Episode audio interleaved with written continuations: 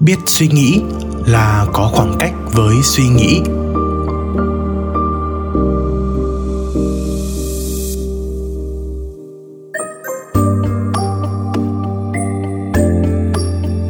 Thầy trong suốt, khi con biết suy nghĩ thì con sẽ có khoảng cách với suy nghĩ.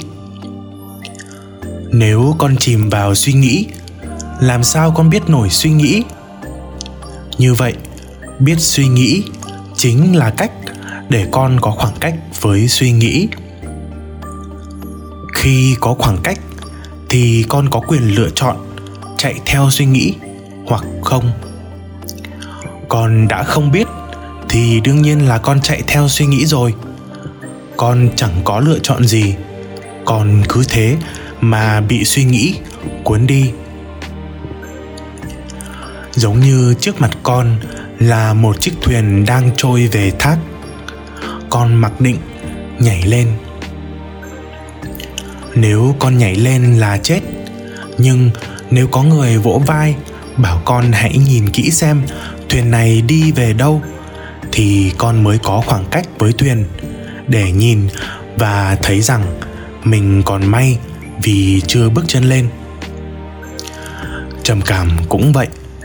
Khi trầm cảm con có rất nhiều cảm xúc.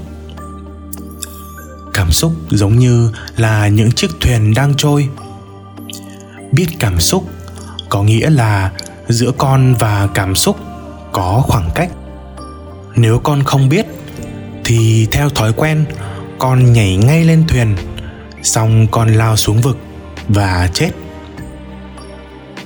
Còn nếu con biết nó, chứng tỏ con đang có khoảng cách với nó con có quyền chọn lên hay không lên thuyền. Cả đời con cứ nhắm mắt, đưa chân theo bản năng thôi thúc. Con chẳng biết nên hay không nên, mà vẫn cứ làm, đúng không? Nên là có khoảng cách với suy nghĩ là bước đầu tiên của sáng suốt. Khoảng cách chưa chắc dẫn đến sáng suốt, nhưng chắc chắn không có khoảng cách thì không thể sáng suốt được. Biết là có khoảng cách, khi con nhìn thấy suy nghĩ lao vèo vèo, con có khoảng cách với nó, thì con bắt đầu có lựa chọn chạy theo hay không. Còn lựa chọn gì thì còn do trí tuệ quyết định.